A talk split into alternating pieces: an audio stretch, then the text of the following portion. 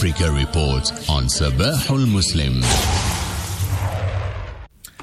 Joining us for this morning's Africa Report, we have uh, Emmanuel Matambo, who's a PhD Research Director of the Centre for Africa-China Studies. Uh, Doctor Emmanuel, a very good morning to you and welcome. Good morning, Suleiman. Good morning to your listeners. Thanks for inviting me. So, on Thursday, the Senegalese Constitutional Court voided the decision by the Senegalese president to delay the presidential election, which was originally planned for the twenty-fifth of this month. Uh, now, he postponed it, we know, to the mid of uh, December, and this was endorsed uh, by the parliament.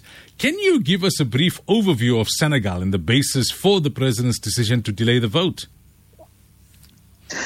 Yes, indeed. Um, just before I venture into the answer itself, I'd just like to say that uh, what has been happening in Senegal is quite unfortunate, taken in the context, obviously, of what we have seen as the recent return of military juntas in that part of Africa. So Senegal was more like the oasis of democratic stability. So this is quite uh, distressing for people who would like to see more democracy entrenched in, in West Africa.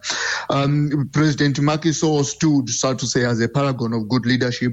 He was actually praised quite a lot last year in July when he said he would not be standing for a third term. Now, what has brought us to this uh, issue at the moment is the fact that there has been a political crackdown of some prominent um opposition members in, in, in Senegal. When the Constitutional Council came up with the uh, with, with, with the final list of uh, people to stand for, for the presidency on the twenty-fifth of February this year, a lot of uh, opposition members were excluded. Some have been in exile, some are in prison at the moment. So there was a lot of stability, there was a lot of uh, instability and speculation. There was a lot of disgruntlement as well amongst the youth who support Ousmane Sonko, one of the Uh, prominent uh, jailed opposition leaders there. So President Macky Sall then used that, um, the wrangling over the candidates list, to postpone the election. A decision, obviously, which has been met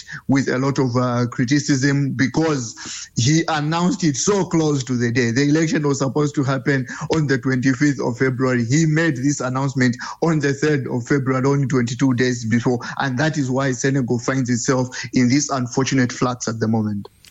So what's been the domestic and international reaction to the ruling by the Constitutional Court?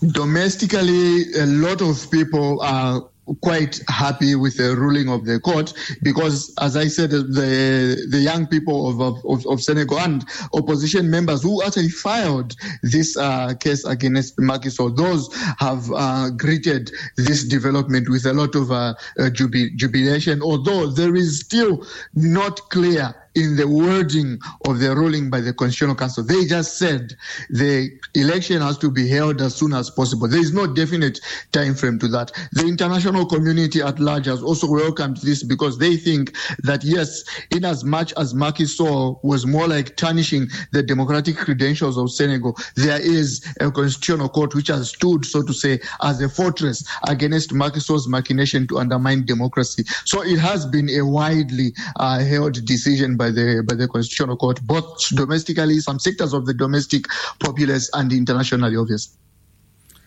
So what's the way forward for Senegal and for the president?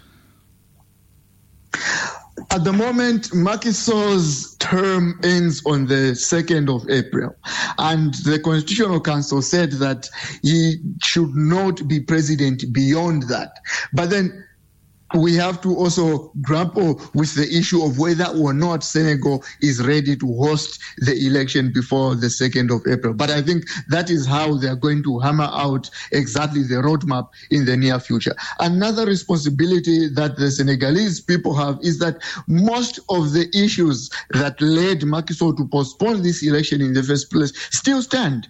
Uh, Ousmane Sonko is still in prison. Um, uh, Basirou Faye, who was the, the, the the, the person, the positive party for Ousmane Sonko had put up as a potential candidate, he is also in prison. So a lot of these uh, st- stuffs that led to the initial postponement in the first place actually stand. So how exactly are they going to hammer out a roadmap? There are uh, rumors that Macky Sall is in current negotiations with Ousmane Sonko trying to uh, negotiate his release from prison. But until that is sorted, there will still be instability, even if the election is held before the second of April, but with a candidate list that is grossly and drastically whittled down, with a lot of uh, candidates left out, then we should expect and brace ourselves for more instability, even if the election is held within the time frame of the remainder of Macky Sall's presidency.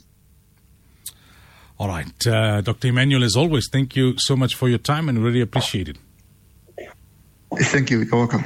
That was Doctor Emmanuel Matambo talking to us about the situation in Senegal as part of this week's Africa Report.